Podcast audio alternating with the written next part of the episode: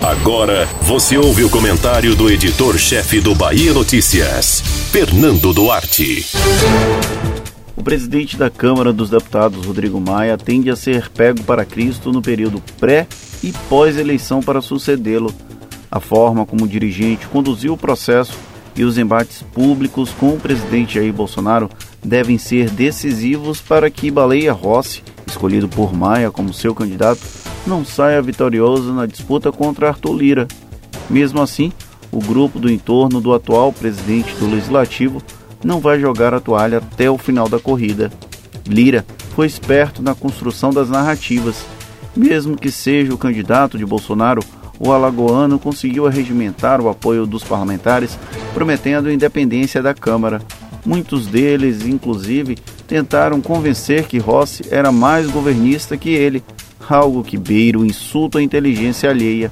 A influência da máquina do Planalto nessa disputa só azeitou a candidatura construída pouco a pouco e com um trabalho de formiga, atuando tanto no varejo quanto no atacado dos votos como politicamente deputados e senadores não conseguem enxergar razões para sangrar Bolsonaro, como aconteceu com Dilma Rousseff em 2015 e 2016, os atritos de Rodrigo Maia com o chefe do executivo fortaleceram o discurso de Lira. Para esses parlamentares, não cabe à Câmara atuar como oposição, no máximo como um contraponto. Não que eu concorde com essa análise, mas é esse o argumento. Assim, é palatável para os deputados encontrar uma candidatura de meio termo, distante de eventual extremo inspirada por Maia. Outro ponto a ser levado em consideração foi a própria escolha de Rossi. O presidente da Câmara deixou aliados pelo caminho e ao menos dois nomes considerados traídos, Elmar Nascimento e Marcos Pereira, se tornaram ardorosos defensores do adversário político do ainda comandante do Legislativo.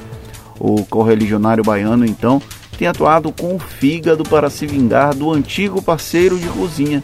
Ambos dividiram apartamento em Brasília, parte porque Maia não explicitou desde o princípio que Elmar era candidato apenas de si mesmo, apesar do próprio bradar publicamente que era um favorito.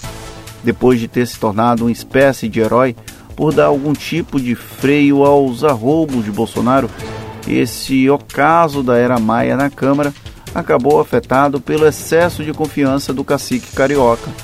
Sentado sob uma pilha de pedidos de impeachment, o deputado terá que lutar para não ficar conhecido como aquele que quase evitou que o Brasil mergulhasse numa crise política sem fim. E olha que o presidente da República tem se esforçado bastante. Você ouviu o comentário do editor-chefe do Bahia Notícias, Fernando Duarte.